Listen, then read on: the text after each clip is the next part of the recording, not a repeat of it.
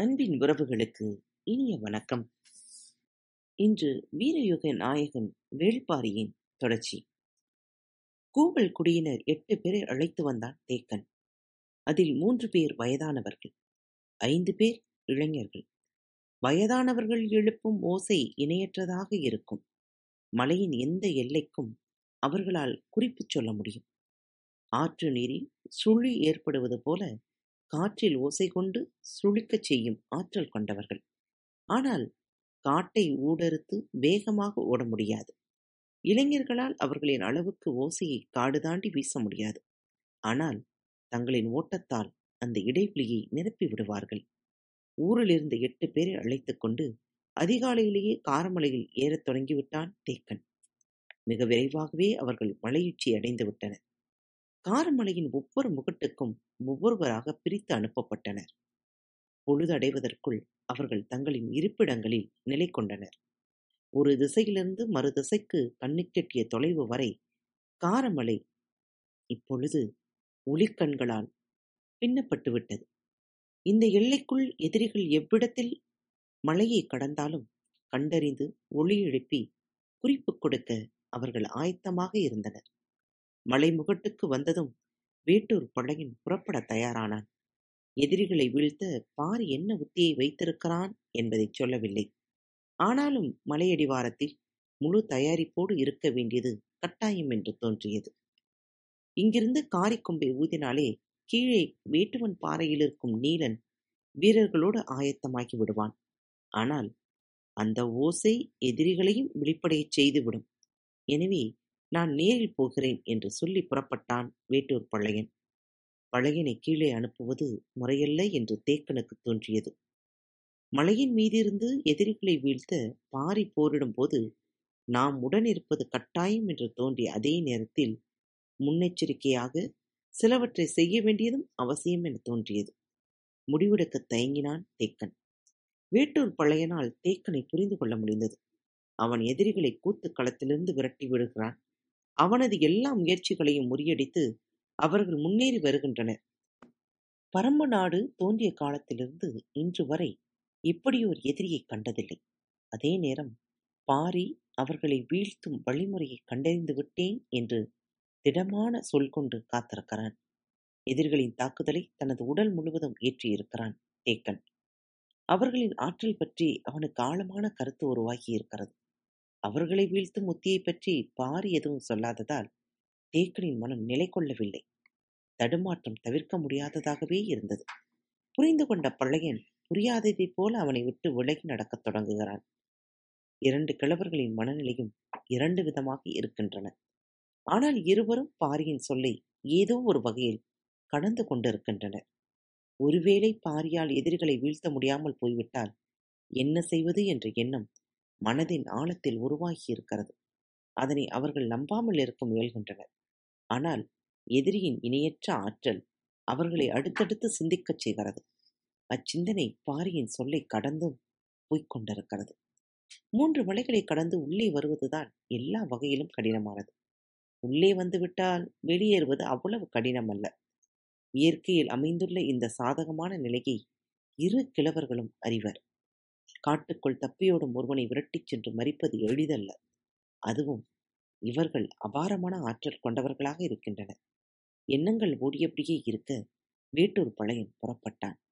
காரமலையின் கீழ்த்திசை சரிவில் இருக்கும் ஒவ்வொரு பாறையும் பிளவும் முடிச்சும் மரமும் செடியும் விளங்கும் அவன் சொல் கேட்பன. எதிரிகளை பற்றி இவ்வளவு நேரம் கேட்ட செய்திகளிலிருந்து அவன் சில முடிவுகளுக்கு வந்திருந்தான். எதிரிகளை வீழ்த்த எவற்றை செய்யக்கூடாது என மனதில் பட்டியலிட்டான்.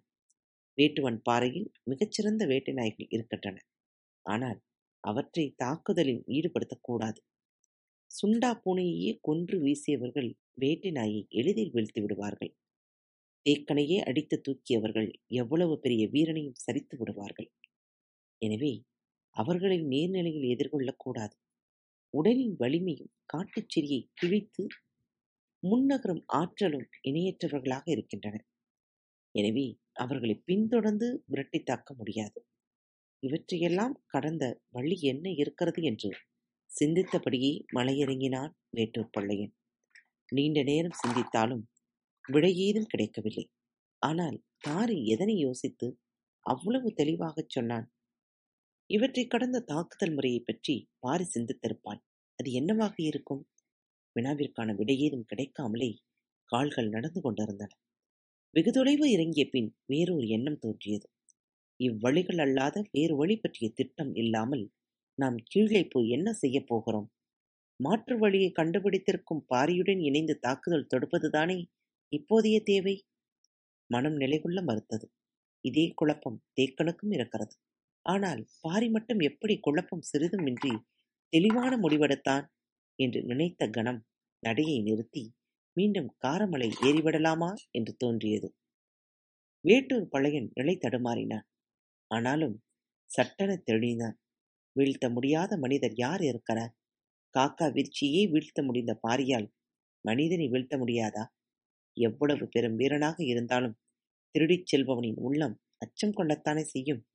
அதனை தடுக்க நினைப்பவன் வெற்றி பெறுவதற்கு வீரத்தை கடந்த ஆயுதங்களும் உண்டு. எண்ணங்கள் உருவேற்றியபடி இருக்க வேட்டூர் பழையனின் கால்கள் பல மடங்கு வேகத்தோடு வேட்டுவன் பாறையை நோக்கி கீழறங்கிக் கொண்டிருக்கின்றன. குற்றவை கூத்திற்கு போனதிலிருந்து எவ்வியூரிலே தங்கியிருந்த மயிலா சில நாட்களுக்கு முன்புதான் கீழறங்கி வந்தாள். வந்ததும் வேட்டுவன் பாறையிலிருந்த நீலனை பார்க்க போனாள். நீலனோ பகிரி வேட்டைக்கு செல்பவர்களோடு இணைந்து உள்காட்டுக்கு போயிருந்தான். மூன்று நாள்களாக அவன் வந்து சேரவில்லை. அதன்பின் இருவரும் சந்தித்துக் கொண்டாலும் முழு பொழுதையும் சேர்ந்து கழிக்கும் வாய்ப்பின்றியே இருந்தது. நேற்று பகலில்தான் இருவரும் சந்தித்தனர். மாதங்கள் கடந்ததால் தவித்தலையும் கண்களோடு மகிழா கேட்டான். நான் சொல்லும் இடத்திற்கு என்னை அழைத்துச் செல். எங்கே? என்றான் நீலன். சுனைவால் முடுக்கிற்கு. நீலன் எதிர்பார்க்கவில்லை. வழக்கமாக அருகிலிருக்கும் குன்றுக்குத்தானே செல்வோம். இப்பொழுது ஏன் அங்கு அழைத்துச் செல்கிறாய்? காரணம் இருக்கிறது. அழைத்துச் செல். அங்கு சிறிய நீர்க்குட்டை மட்டுமே உண்டு. அதை காணவா? அவ்வளவு தொலைவு செல்ல வேண்டும்? என் நீலன் தயங்கினான். ஏன் தயங்குகிறாய்? எனக் கேட்டாள் மகிழா. சுனைவால் முடுக்கு காரமலையின் பின்புறச் சரிவில் இருக்கிறது. நாம் போய்ச் சேரவே இரவாகிவிடுமே என்றான். ஆமாம் அது இருளுக்குள் இருந்து காண வேண்டிய இடம் என்றாள். நீலனுக்கு புரியவில்லை. அவ்விடம் சிறிய நீர்க்குட்டை மட்டுமே உண்டு. நீ வேறு இடத்தை நினைத்துக் கொண்டு சுனைவால் முடுக்கை சொல்கிறாய் என்று நினைக்கிறேன் என்றான். இல்லை நான் தெரிந்தேதான் சொல்கிறேன். என்னை அவ்விடம் அழைத்துச் செல். வானில் கருமேகங்கள் ஏறி வருகின்றன. பொழுது மறைவதற்குள் மழை வந்துவிடும். இரவெல்லாம் கொட்டி தீர்ப்பதற்கான வாய்ப்பிருக்கிறது என்றான் நீலன். அவனது அறியாமையை எண்ணி சிரித்தபடி மயிலா சொன்னால் அதற்காகத்தான் என்னை அழைத்துச் செல்லச் சொல்கிறேன். இப்பொழுதும் அவனுக்கு புரியவில்லை. அது கண்டும் வைக்கலும் இடமும் இல்லை. காதல் கொள்ள ஏற்ற இடமும் இல்லை. அங்கு ஏன் அழைத்துச் செல்லச் சொல்லி இவ்வளவு வற்புறுத்துகிறாள்? என சிந்தித்தபடியே அவ்விடம் நோக்கி நடக்கத் தொடங்கினான் நீலன். மயிலாவுக்கு கபிலரோடு இருந்த காலத்தைப் பற்றி நீலனிடம் பகிர்ந்து கொள்ள எண்ணற்ற செய்திகள் இருந்தன. அதே போலத்தான் நீலனுக்கும். கடந்த வாரம் முழுவதும் உள்காட்டிற்கு வேட்டைக்கு போனதால் சொல்ல தவித்துக் கொண்டிருக்கும் சொற்களோடு காத்திருந்தான். பொதுவாக எல்லையில் கவனம் செலுத்துவதால் பிற வீரர்களோடு சேர்ந்து உள்காட்டு வேட்டைக்கு நீலன் போவதில்லை.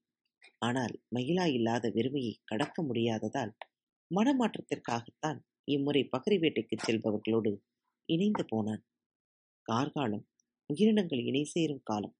அதுவும் உள்காடுகளில் பெருங்குன்றுகளை ஒன்றே ஒன்று கட்டி அணைத்து கடப்பதைப் போலத்தான் காட்சிக்குத் தெரியும். தும்பிகளில் தொடங்கி துதிக்கையில் திருகும் யானைகள் வரை இனியும் கால அளவை பற்றியே பார்த்தும் கணித்தும் பேசி சென்றனர் அனைவரும். வேட்டையாட வேண்டிய விலங்கினை கூட எல்லா காலங்களிலும் வேட்டையாடி விட முடியாது. இணை சேர வழியின்றி கூட்டங்களிலிருந்து தப்பிய விலங்குகள் மட்டுமே கார்காலத்து வேட்டைக்கு உகந்தவை. தாவரங்கள் ஒன்றினை ஒன்று பின்னுவது போல விலங்குகளும் பின்னுகின்றன. விலங்குகள் பிடரி கவ்வி முயங்குவதைப் போல தாவரங்களும் முயங்குகின்றன. பகரி வேட்டையாடச் செல்லும் அனைவருமே வயதில் மூத்த பெரியவர்கள்தான். அவர்களின் உதவிக்காக இளைஞர்கள் சிலர் உடன் சென்றனர். கார்காலத்தில் கணிந்திருக்கும் உயிரினங்களின் காதல் வாழ்வை பெரியவர்கள் எளிதில் கடந்து போய்விடுவர் ஆனால் இளைஞர்களால் அப்படி கடக்க முடியவில்லை. இணை செய்ததில் உயிரின புதுமை. ஆனால் அக்காட்சி காணும் கண்களுக்குள் கடத்தும் உணர்வு புதுமையானதல்ல. வாழ்வின் எந்நிலையிலும் அவன் நிற்கின்றானோ அந்நிலையோடு தொடர்புடையது. இளைஞர்கள் நிற்கும் நிலையில் நிலை கொள்ளாமல் இருந்தனர். காமம் நிலை கொள்ளாமையை அடிப்படையாகக் கொண்டது. அது நடப்பன ஊர்வன பரப்பன என எவ்வொன்றிலுமிருந்தும் பாய்ந்து வந்து மனிதனை கவ்வி பிடித்துக் கொள்ளக்கூடியது. விழார் விழாராக உடம்பில் பதிந்த தடம் போல மண்ணில் பதிந்து கிடக்கும் தடத்தை பார்த்ததும் ஒரு பெரியவர் சொன்னார் இது புலியின் முதற்கோடுகை வாள் கொண்டு அடித்த தடங்கள் இவை. கடக்கும் பொழுது சொல்லும் செய்திகள் கடக்க முடியாதவைகளாக மாறுவதை இளைஞர்கள் உணர்ந்தபடியே இருந்தனர். மகிழாவின் சடைபின்னிய கூந்தலின் தடம் தனது மார்பில் பதிந்து கிடந்த நினைவு நீலனை தாக்கிச் சென்றது. பெரியவர்கள் தடங்களை மண்ணில் பார்த்துச் சொன்னபடி கடப்பதை இளைஞர்கள் நினைவில் பார்த்து கடக்க முடியாமல் நின்றனர். மண்ணில் காதல் கொண்டால் அடுத்தவர் கண்ணில் தடம் படும் என்பதால்தான் முருகன் பரணமைத்தான். அடுத்து வந்தவர்கள் நான்கு காலூன்றி சிறுபரன் அமைத்து இறுக கட்டிக்கொண்டனர் அதனை கட்டில் என்றும் அழைத்தனர் என்றார் உன்னால் போன பெரியவர். இளைஞர்களின் விழிக்குறிப்பறிந்து அவர் இப்பேச்சை தொடங்கினார். பேச்சு எந்த கணம் காமத்தின் பக்கம் போகிறதோ அதன்பின் அதிலிருந்து விலகுதலை அதுதான் முடிவு செய்யும். நாம் முடிவு செய்ய முடியாது. விலகுதலும் இணைதலும் எப்பொழுது என்பதை கணிப்பதில்தான் இருக்கிறது. காமத்தை கைகொள்ளும் வித்தை. அந்த பெரியவர் வித்தை தெரிந்த வீரனாக இருந்தார். இந்த ஒரு குறிப்பு சொன்னதும் இளைஞர்கள் மிக கவனமாக அவரை சூழ்ந்து வந்தனர். தனது சொல்லோடு அவர்களை இணைத்த பெரியவர் அதன் பின் வீடு திரும்பும் வரை அவர்கள் விலகாமல் பார்த்து கொண்டார். தேனின் சுவை சுவைப்பதில் அல்ல சுவைத்ததில் இருக்கிறது. காமம் அப்படித்தான். என்று அவர் சொன்ன சொல்லின் ஆழம் செல்ல அவர்களால் முடியவில்லை. மகிழா மட்டுமல்ல அந்த கிழவன் சொன்ன சொற்கள் அனைத்தும் நீலனை பின்தொடர்ந்து வந்து கொண்டே இருந்தன. அவன் சுனைவால் முடுக்கு நோக்கி மிக வேகமாக அவளை அழைத்துச் சென்று கொண்டிருந்தான். மழை இறங்கும் முன் காரமலையின் முகத்தை தாண்டிவிட வேண்டும் என்ற எண்ணத்தோடு நடந்து கொண்டிருந்தான். சற்று தொலைவில் சமதளமான இடம் ஒன்றில் மண் பிறண்டு கிடந்தது. இவ்வளவு அகலமாக மண் பிறண்டு கிடக்கிறதே என்று சற்று அருகில் சென்றான். உள்ளுக்குளிர்ந்து பிரம்மாண்ட மண் எங்கும் சிதறிக் கிடந்தது. அதன் நடுவில் பெரும் பள்ளம் உருவாக்கியிருந்தது அவ்விடத்தை நின்று பார்த்த நீலன் அருகில் வந்த மயிலா இங்கு என்ன நடந்துள்ளது? என்று கேட்டாள். உற்று பார்த்து கொண்டிருந்த நீலன் சொன்னான் தங்களின் கூட்டத்திலிருந்து பிரிந்துவிட்ட காட்டெருமைகள் தனித்து அலைகின்றன.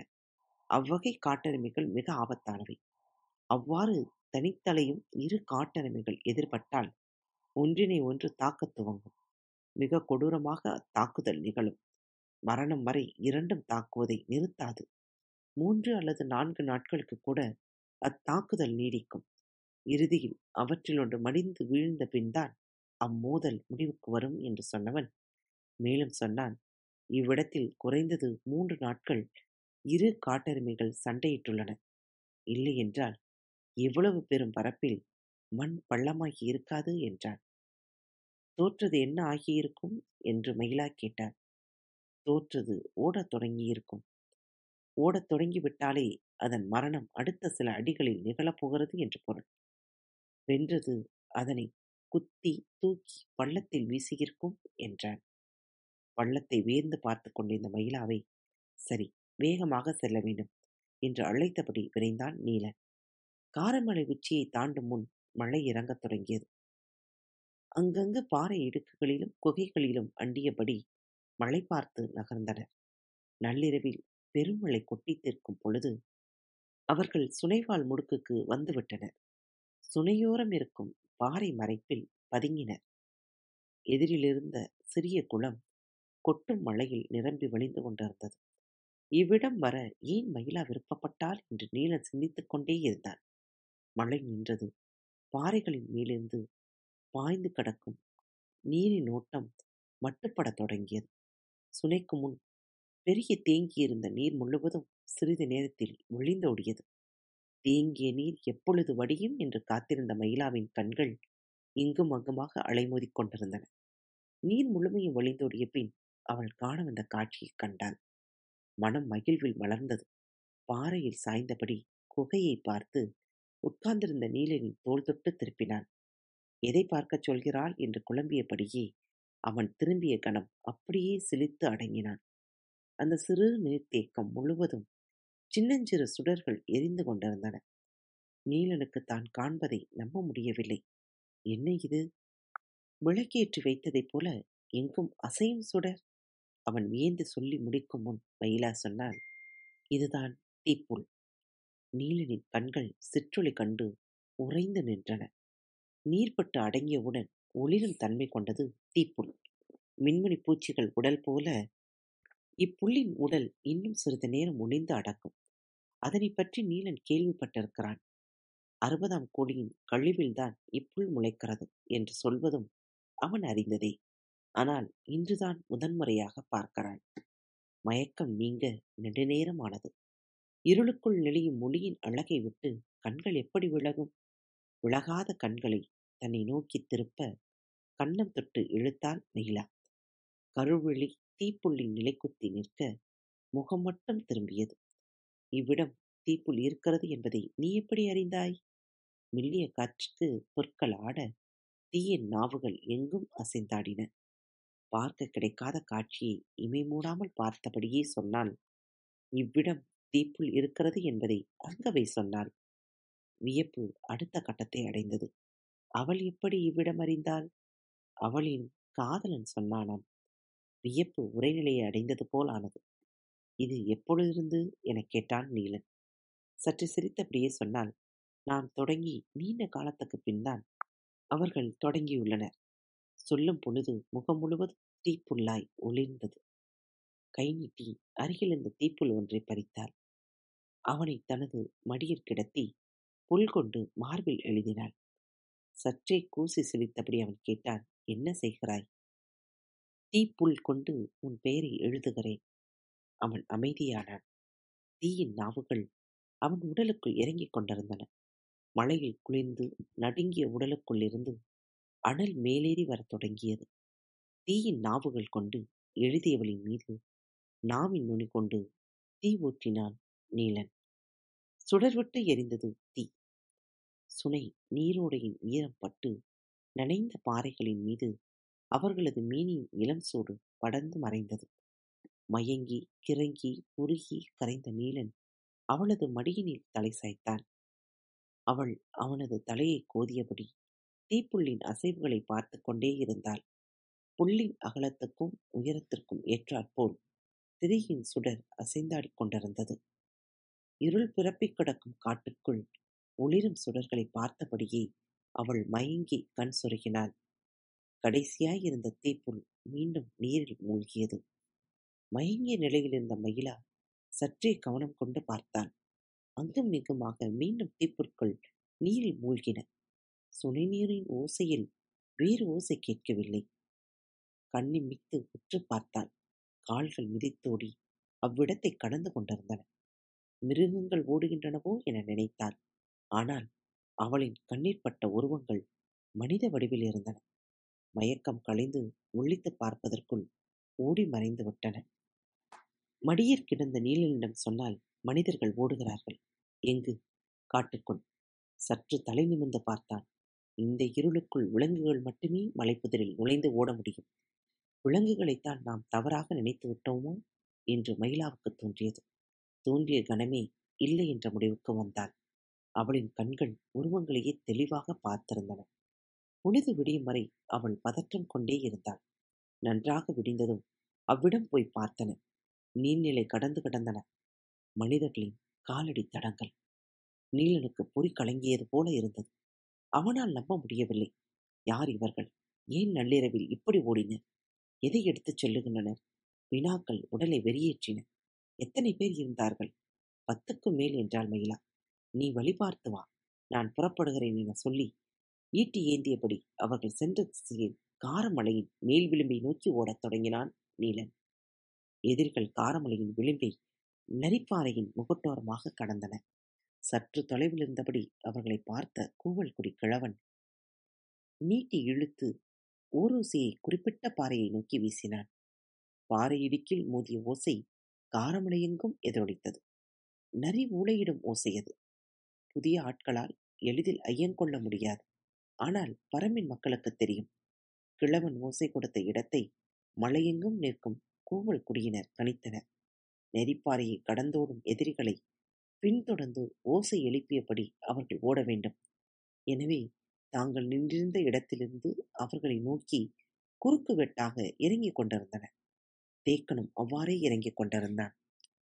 காத்திருந்த பாரி ஓசை கேட்டதும் அவர்களின் ஓட்டத்தை கணக்கிட்டு தான் இருக்கும் இடத்திலிருந்து ஊடறுத்து இறங்கினால் எவ்விடம் அவர்களின் மீது தாக்குதல் தொடுக்கலாம் என்பதை கணித்து சரசரவெனக் கீழே இறங்கத் தொடங்கினான் ஓசை கேட்டதும் கீழ்மலையில் இருந்த வேட்டூர் பழையனுக்கு தூக்கி வாரி போட்டது. அவனால் நீலனை கண்டறிய முடியவில்லை. நீலனைப் போன்ற சிறந்த வீரனில்லாது இவ்வளவு வலிமை மிகுந்த எதிரியை எதிர்கொள்வது கடினம். ஆனாலும் கூவல் குடியினரின் ஓசை கேட்டதும் எதிரிகள் இறங்கும் திசை நோக்கி வீரர்களோடு ஆயத்தமானான் பள்ளையன் ஓசை கேட்ட சிறிது நேரத்திலே காரமலையின் முகட்டை அடைந்தான் நீலன். இது நரியின் ஊளை அல்ல. கூவல் குடியினரின் குரல் என்பது அவனுக்கு நன்றாக தெரியும். என்ன நடக்கிறது இவ்விடம் என்ற குழப்பம் அவனை தாக்கியது. எதிரிகள் எதையோ செய்துவிட்டு தப்பி ஓடுகின்றன இந்த நேரத்தில் அவர்கள் எதிர்கொண்டு வீழ்த்த வேட்டுவன் பாறையில் இல்லாமல் இப்படி பின்னால் ஓட வேண்டியதாகிவிட்டதே என்று வேதனை உருவானது. வேதனை கட்டுக்கடங்கா வேகம் கொள்ள செய்தது. அனைத்து திசைகளிலிருந்தும் எதிர்களை நோக்கி பரம மக்கள் இறங்கிக் கொண்டிருக்கும் பொழுது காணம்பனின் முகம் இதுவரை இல்லாத பெருமகிழ்வை கொண்டது. காரமலையின் மேல் விளிம்பை கடந்ததும் அவன் முடிவு செய்து விட்டான். பச்சை மலை தொடரின் இரண்டு மலைகளைக் கடந்து கடைசி மலையின் விளிம்பையும் கடந்து விட்டோம். இனி இந்த ஒரு சரிவு மட்டுமே. இச்சரிவில் பெரும் படையே எதிர்த்து வந்து நின்றாலும் அடித்து தூக்கும் வல்லமை உண்டு. இதுவரை இல்லாத அளவு இருபதுக்கும் மேற்பட்டவர்களோடு இப்பொழுது ஓடுகிறோம்.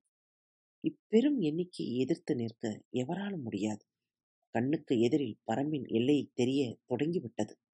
மலையடிவார சமதள காடுகள் கரம் விரித்து அழைக்கின்றன விடாமல் ஓடி வந்த அயர்வும் சோர்வும் கடநேரத்தில் மறைந்தன. கால்கள் மேலும் வேகம் கொண்டன. சரிவு பாறையில் பெருங்கற்கள் உருள கால்கள் ககனத்தில் பறந்து கொண்டிருந்தன. காளம்பனின் மனம் இலக்கை அடையப் போகும் நேரத்தை துல்லியமாக கணித்தது. காத்திருங்கள் மீண்டும் சந்திப்போம். பரம்பின் குரல் மீண்டும் ஒழிக்கும் இப்படிக்கு உங்கள் அன்பு தோழி. அன்பு நேயர்களில் பாரத் வலையொலி பக்கத்தை தேர்ந்தெடுத்து கேட்டுக்கொண்டிருக்கும் உங்கள் அனைவருக்கும் மனம் நிறைந்த வாழ்த்துக்கள். நன்றிகளும். பாரத் வலையொலி பக்கத்தின் நிகழ்ச்சிகள் உங்களுக்கு பிடித்திருந்தால் மறவாமல் லைக் ஷேர் மற்றும் சப்ஸ்கிரைப் செய்யுங்கள். நிகழ்ச்சிக்கான மதிப்பெண்களை ஸ்டார் வடிவத்தில் மறவாமல் கொடுங்கள். நிகழ்ச்சி பற்றிய கருத்துக்கள் இருப்பின் கீழே குறிப்பிடப்பட்டுள்ள இமெயில் முகவரிக்கு அல்லது உங்களது மெசேஜ் பாக்ஸில் ரெக்கார்ட் செய்தோ தாராளமாக அனுப்புங்கள். உங்களது கருத்துக்கள் தான் இந்த நிகழ்ச்சி மேலும் மேலும் வளர உதவி செய்கிறது. மறவாமல் எழுதி அனுப்புங்கள். இப்படிக்கு உங்கள் அன்பு தோழி.